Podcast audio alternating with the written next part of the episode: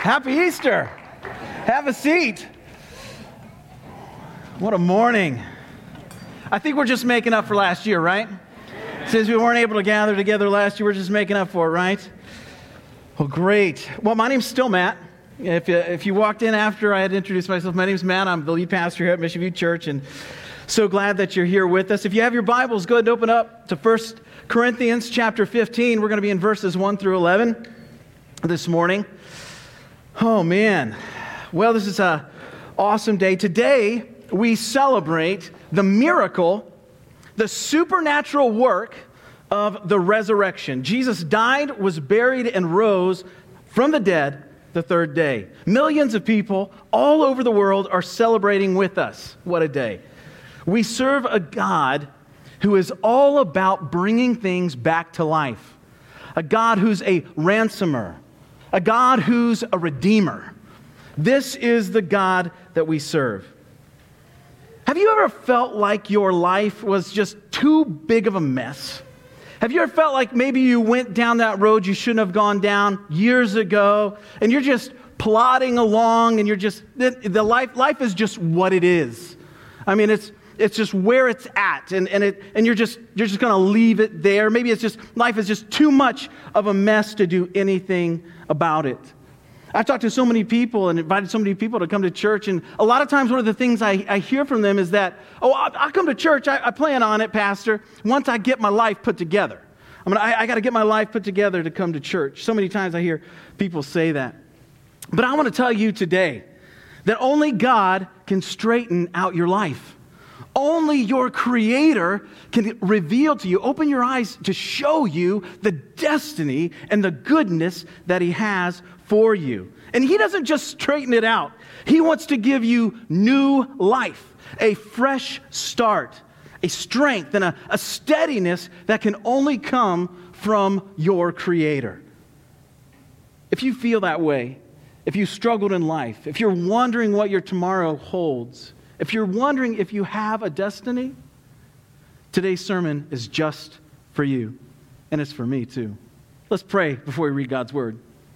Dear Heavenly Father, we thank you for your Word. We recognize it as God-breathed. It is more than just words on paper, but this is your Word to humanity. This is truth. This is our foundation. We recognize it as the authority in our lives. So by the power of your Holy Spirit, come and make the truths of these words come to life in our hearts and in our lives today, for your glory, for your kingdom, and for our good. We submit to your will, Father, in Jesus' name. Amen. Amen. Let's jump right in here. First Corinthians chapter fifteen, verse one starts out like this. Now I would remind you, brothers, of the gospel I preached to you. You might want to underline that. Of the gospel I preached to you, which you received, in which you stand, and by which you are being saved, if you hold fast to the word I preached to you, unless you believed in vain. I'm going to stop right there. Really, really important stuff that Paul's laying out right here. And the first fill-in in your notes today, as you came in, you should have received a program. And there, there's three blanks. You can follow along that way if you'd like. But that first blank is this. We need to hold fast to the gospel. Hold fast to the good news of Jesus Christ. Remember the basics. That's really what Paul's getting at. Listen, all these things that we've talked about as we've studied through First Corinthians, that this church in Corinth that Paul's writing to, they had gotten distracted by so many things. There had been false teachers come in. There's all these worldly things going on around them. They had a history of, of, of worship, but it wasn't worship of the one true God. It was like this crazy worship that was in other temples, and all kinds of bad things were going on there. And so they had all these different distractions, and Paul's like, going, whoa, whoa, whoa, wait a second. I need you to go back to the basics of the faith. The very foundation that you started from, the word that I preached you, the good news, the gospel of Jesus Christ. Go back to that one thing. What happens when we forget the basics? What happens when we forget the basics? I, I, I had all these video clips I was going to show at this point. What happens when a baseball player takes his eye off the ball? Even in the major leagues, right? I had this great clip of Jose Canseco going out in the outfield, running after this ball, and it's against the Indians, by the way, too. And he's going for this ball. He kind of takes his eye off the ball because he trips over the, you know, the, the turf there, and the ball just goes right off his top of his head, and it was a home run, right, for the other for the Indians. When we take our eyes off the ball, we get hit in the head of the ball. We look silly. We we do things that that normally we wouldn't do. Jose Canseco being a, a professional baseball player, how do you miss a fly ball like that, right? He forgot the basics. He took his eye off the ball, and he looked silly, and he made a huge mistake. Gave the other team a home run. That's what happens when we take our mind and our eyes off of Christ. When we take our mind and our eyes off of the good news of Jesus, forgetting that, that foundational basic truth that Jesus died for us, that he rose for us. There's a couple things that Paul gives us here that is to help us to hold fast to the gospel. The first one is this: hear it. He says that we're to hear it. You hear it preached. We need to hear it not just once, but over and over. Paul is writing this to the church that had heard the gospel and really took it to heart. They could quote Paul and speak the gospel to others, but Paul was saying to them, in order to hold fast to the gospel, you need to hear it and hear it again. There's something special about the good news of Jesus Christ. There's something special about the gospel. There is new life, changing truth in the good news that God wants to reveal to us more and more. A fresh revelation of the gospel or good news. This is the unsearchableness of God, the power of the Holy Spirit, and the revelation of Jesus. That happens when we hear the gospel. God does something in us.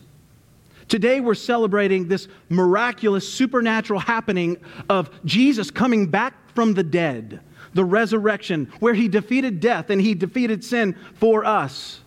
But there's other miracles and supernatural happenings that happen here in our lives as we gather together as a church.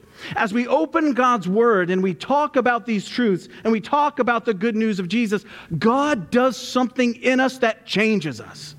This is a supernatural, miraculous happening that as we read God's word, he says that his Holy Spirit will illuminate the words in his book that changes us and changes who we are. This is the miracle and the power of the Holy Spirit God in our lives today and right now. We need to hear it. That's what he's saying. If we're going to hold fast to the gospel, we need to hear it and hear it over and over and over again. But he says there's other things we can do. The second one is this: we need to receive it. Receive it. We hear all kinds of stuff, right? I mean, Facebook, Instagram, the news channels. I mean, we hear all kinds of stuff. There's a difference between hearing and receiving something, right? We can hear it, but we need to receive it, apply it to our lives. The good news and truth of God's word is alive and active in our lives and in our hearts. It is not just hearing it, but owning it. Owning it, applying it to our lives, submitting to his authority. This is the belief that God knows best, that our Creator knows what's best for his creation. This is a submission to his word, a laying down of our lives because of the truth of the gospel. It's a recognition that That Jesus wasn't just a man, just wasn't just a prophet, but he was actually God in the flesh. And that as he walked this earth and lived his life and worked his miracles and did all that we have in the Gospels in his life shown to us, that he was revealing to us God the Father. This miraculous, uh, unbelievable thing, this insight into who our God is. It's submitting to that truth, understanding who he is, applying that truth to our lives. It's not just words on a page, but it's life-changing, heart-shaping truth. And we receive it as truth, and that means something. It means something. To receive it means that we believe it, and belief actually determines actions. Our belief determines our actions. We do what we do because of what we believe. I do what I do because of what I believe. So what do you believe? That's a great question. What do you believe? Is there a God? If there is, what's he like? This gospel, this good news, is a story of God who sent his Son for you and me. And in his perfect life, he modeled for us the perfect standard that God had set of perfection and righteousness. Jesus never sinned in thought or deed or action, whatever. He was perfect, living up to that righteous standard. He was kind. He was loving. And he spoke the truth with power. So many times in the scripture we would see Jesus go to the lowest of the low in society, the cultural outcasts.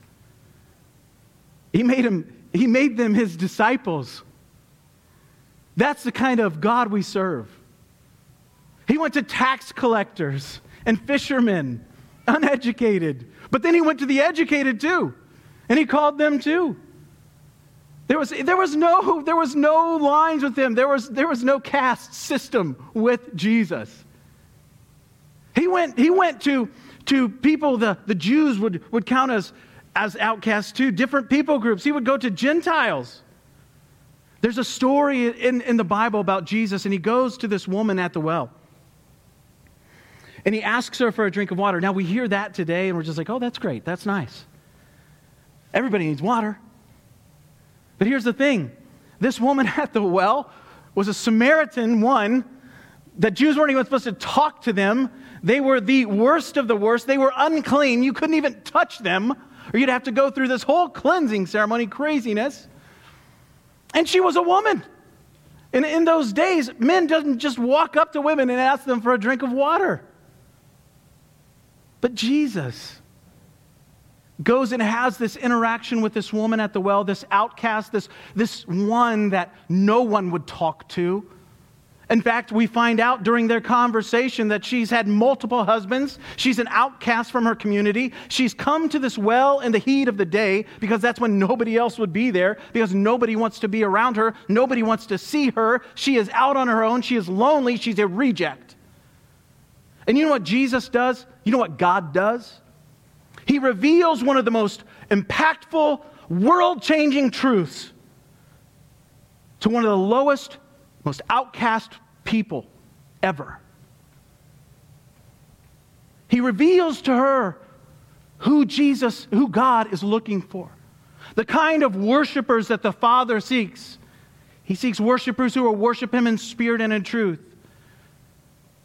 These are the kinds of worshipers the Father seeks, Jesus says.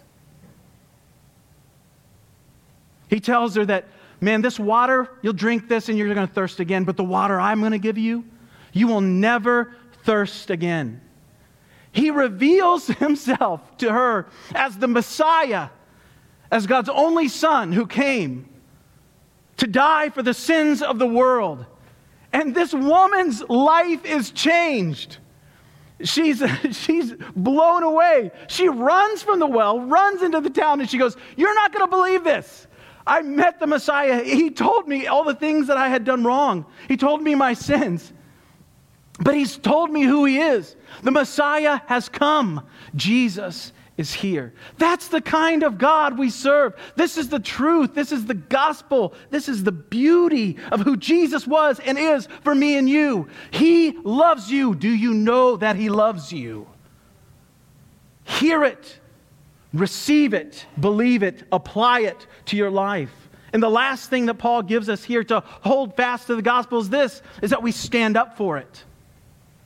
We stand up for the gospel. We stand for God's truth, the gospel truth. We are a people who speak up and speak out, letting the world know that God has sent his only Son, Jesus. He lived a perfect life in thought and deed, and then died a sinner's death that you and I deserved. He took our place. He took the wrath of God the Father in our place. He died and was buried three days later and then rose from the grave, defeating death and sin, and has made a way for us to be in right relationship with our Creator once again. That by grace, through faith in Christ alone, we can be saved. You can be saved. There is nothing we can do to earn this. There's nothing we have achieved that would say that we deserve it. But it's God in His goodness and grace that has made a way for sinners like me and you to be saved. When we realize this, we cannot go on the way we have been.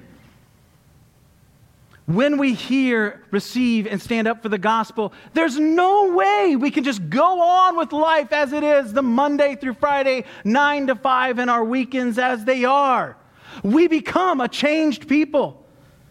Because here, you don't meet the creator of the universe and walk away the same person you were. It is impossible. It's impossible. God changes us. We are a people made aware of human sinfulness, the eternal consequences of sin. This goodness of God compels us to stand up and speak out, letting everyone we meet know that their Creator loves them, died for them, lives for them, and has made a way for them too. Hear it, receive it, stand up for it, and hold fast to the good news of Jesus Christ.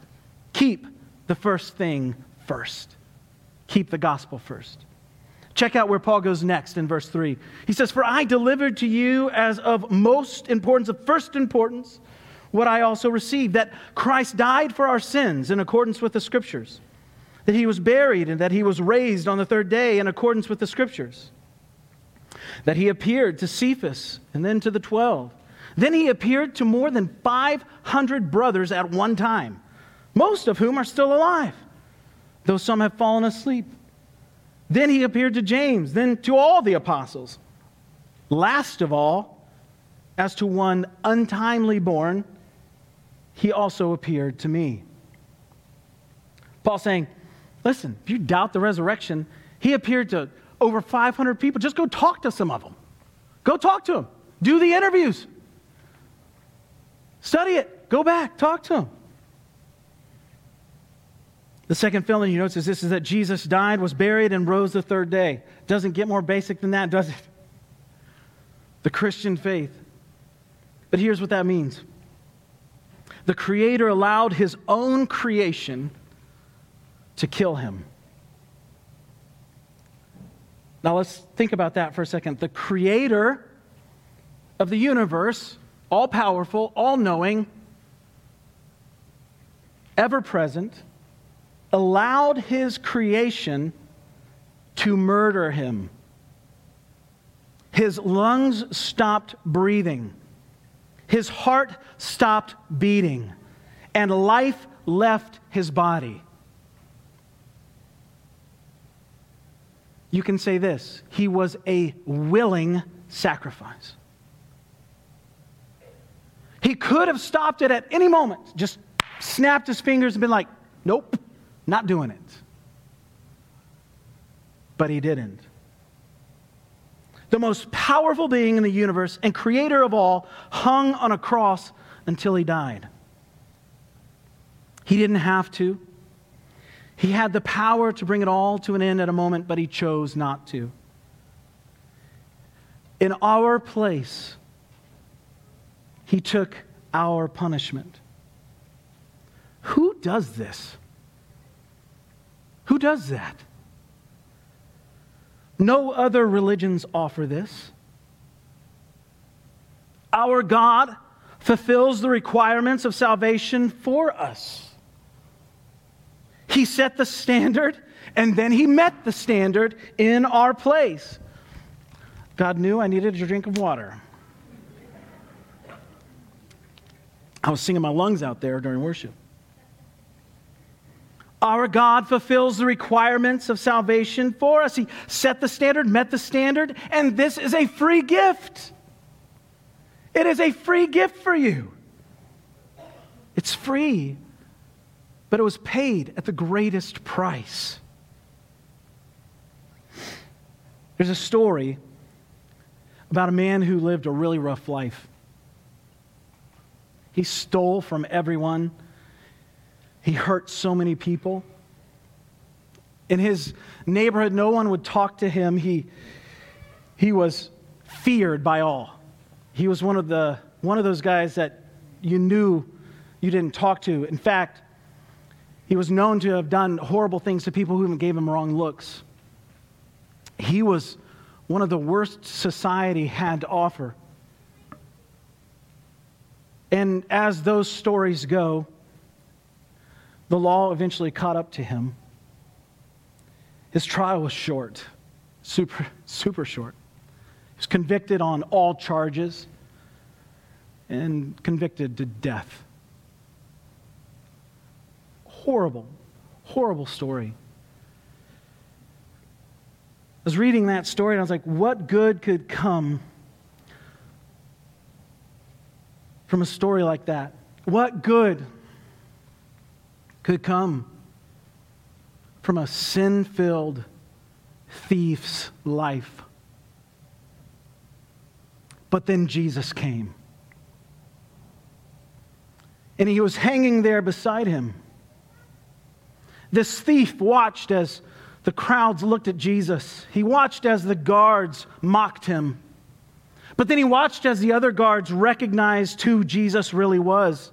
He listened when Jesus said, "Forgive them, Father, they know not what they do." He witnessed it all firsthand, and God in that moment revealed himself to this thief, this sinner hanging on a cross. And he looked at Jesus and he said, you, you are the Messiah. In a moment, God changed the heart of one of the world's worst. And he does that still today. God loves you, and he wants to change your life and your destiny.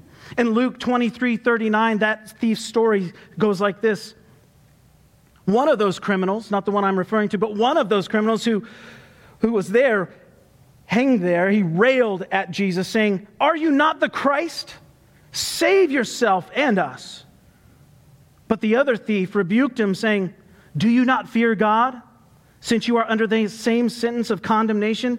And we indeed justly, for we are receiving the due reward of our deeds, but this man has done nothing wrong." And he said to Jesus, "Jesus, remember me when you come into your kingdom."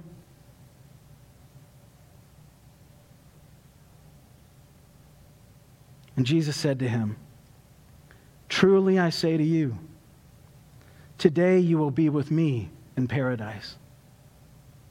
You want to see what a free gift of salvation looks like? There it is. What did this man do with his life? What good did this man do with his life? The worst of sinners. Only the worst of sinners hung on the cross.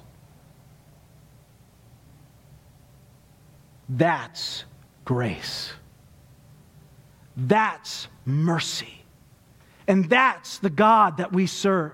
And that's the God who sent his only son to die for you. And he's saying to you right now, I love you. And there's nothing you've done to earn this love. There's nothing you can do to earn this love. I just love you. And you are mine. And I am yours. Do you know that God loves you? We don't know love like this. We just have shadows of it in our life. Maybe with our spouse or our kids. It's just a picture. Fuzzy. This divine love is calling to you right now. He's saying, I've made a way for you. That thief, that sinner on the cross beside Christ is me and you. We deserve death. We deserve separation from God. But God in his great love has opened a door. Paul goes on to say in verse nine, and this is a huge statement, knowing that Paul has written nearly two-thirds of our New Testament today, this is what he says about himself. "For I am the least of the apostles, unworthy to be called an apostle." Why? Well, he tells us, because I persecuted the church. But by the grace of God, I am what I am. And his grace toward me was not in vain. On the contrary, I worked harder than any of them. But get this, what's he say? Though it was not I, but the grace of God that is with me. Whether then it was I or they, so we preach and so we believed. And here's what I want you to know, and this is the last fill-in in your notes today, is this. God's grace is big enough to save you. God's grace is big enough to save you. Christ's death on the cross is big enough to save you. Christ's miraculous supernatural resurrection is strong enough and powerful enough to save you. Now we have to get the story here about this man who was called Saul of Tarsus. Saul of Tarsus, who became Paul, Saul was horrible. This guy was like as against Jesus as you could possibly be. He was like a Pharisee of Pharisees. I mean, he followed the law letter by dot. I mean, every little bit of it. In fact, he wanted to make sure that everyone around him followed the law to a T. All of his T's were crossed, all of his I's dotted. He wanted to make sure everyone around him was following that law perfectly. So when Jesus showed up on the scene and this Christian church came up onto the scene, Paul or Saul wouldn't have it. He wouldn't have any of this grace, any of this free gift of salvation. What are you talking about? We have three hundred sixty some laws we follow. We are justified by our works.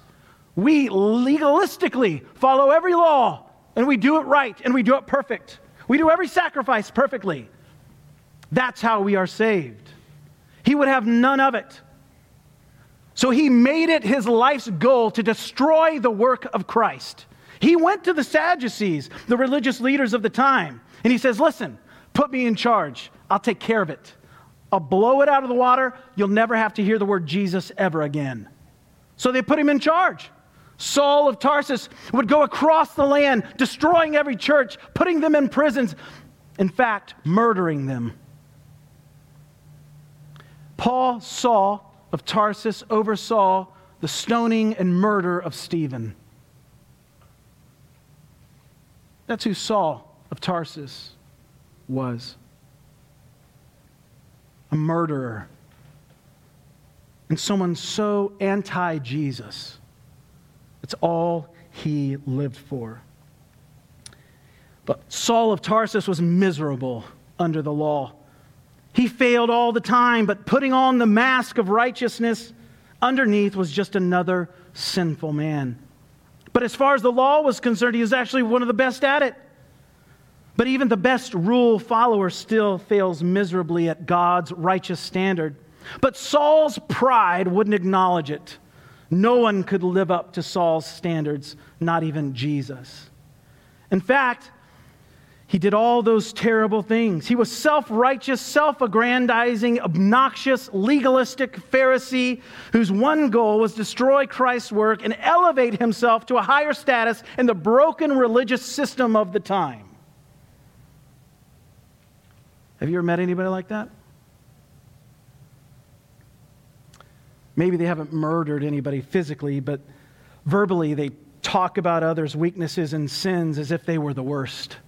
Oh, did you hear about so-and-so? What they did? Oh, yeah. Oh, I'd never do anything like that. They're the worst. They're the worst person. They make much of their small deeds of goodness and little of those good deeds other people do. They make little of their failures and sins and make much of everybody else's sins around them. That's kind of how Saul was.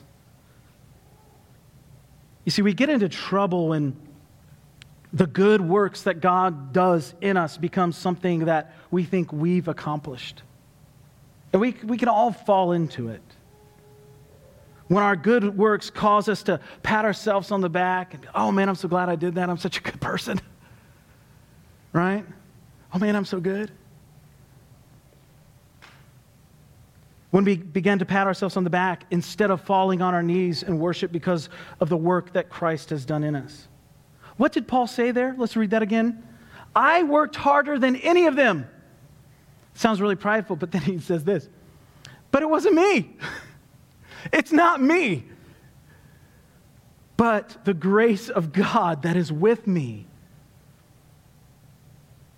Paul, the cool thing about Paul is he didn't struggle with this, this forgetfulness of the gospel. He knew that God saved Saul and changed his name to Paul, gave him a new distant destiny, and God wants to do the same thing for you. And that's why we celebrate Easter. Because he takes people like thieves on a cross who've done nothing with their lives but hurt others. And he takes people like Saul of Tarsus who've dedicated their lives to tearing down the works of Jesus Christ. He takes those kinds of people and he says, no, you are mine. I am changing your future. I am changing your destiny. I have something so much better for you. And I want you to know this. God has something so much better for you than what you're walking through in your life right now. He has a destiny set forth for you. This book, the Bible, is a book of history that tells us the story of a creator God who created everything that we see. And this story talks about how humanity turned their back on their creator. And every Ever since the very beginning, the front pages of this book, God has set forth a plan to redeem his people back to himself. And he's calling you right now. If you don't know Jesus, he's calling you, son and daughter, come home. You are mine. I have a destiny for you. I have a future for you. It is good. It is beautiful. And I want you. And it's not anything you've done. It's not anything you will do. There's nothing you can do to make God love you more than he does right now. He says, come to me. Quit trying to play God. Quit trying to be your own God.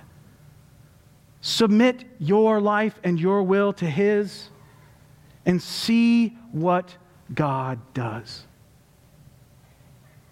What a God we serve. What a God we serve. That's what Easter means. That's what the resurrection means. That God has made a way for me and you. If you're not a Christian and you haven't put your faith in Jesus, I encourage you to do that today. But maybe you're here today and you already know Jesus. You've given your life to him. I would encourage you to press in. Press in, take the gospel, hear the gospel, receive it, stand up for it, live into the destiny that God has set aside for you. All of us play a part. That's one of the main things we've learned as we've gone through the book of First Corinthians is, is God has given you gifts to use for his kingdom and for his glory and for your good and the good of his church. Press in to know him. If you don't know Jesus today and you want to know him, I'd invite you to pray with me right now. Let's all bow our heads and pray together. If you don't know Christ, pray this with me now if you want to know him. Dear Heavenly Father, I recognize that you are God and Creator. I also recognize that I've fallen short of your perfect standard, but Jesus didn't. Lord, I ask for forgiveness of my sins. And I thank you for the gift of your son, Jesus, who died for me. I receive salvation as a free gift, and I put my faith in the work of Jesus Christ. Come and take my life and use it as you will, and as I submit to your word and your will. In Jesus' name. If you're a Christian here, pray this with me. If you want to press in more to the Lord, dear Heavenly Father, thank you for the gift of your Son. I pray that you would make it more and more real to me each and every day. Change me, Father. Use me up for your kingdom. Reveal to me the gifts that you've placed in me for your glory. Help me to step out of my comfort zone and, and serve you in ways that I, I have never served you before. Help me to talk to my neighbors, my family members, coworkers about the goodness of God and the gospel of Jesus Christ. Use me, Father. I am yours. In Jesus' name, amen. Amen. Well, we're going to go ahead and sing a last song today. Why don't you go ahead and stand with me? Really excited about this song. I love it. Starts out, it says, Saturday was silent. Surely it was through. But since when has impossible ever stopped you? Friday's disappointment is Sunday's empty tomb. Since when has impossible ever stopped you? Amen? Amen. Well, um, I wanted to let you know, too, that uh, next week we're starting our new sermon series, and it's called Thriving in a Corrupt Culture. We're going to be going through the book of Daniel, where the pastors are real excited about going through that, so invite you back next Sunday for Thriving in a Corrupt Culture. But let's worship the Lord as we close out our service today.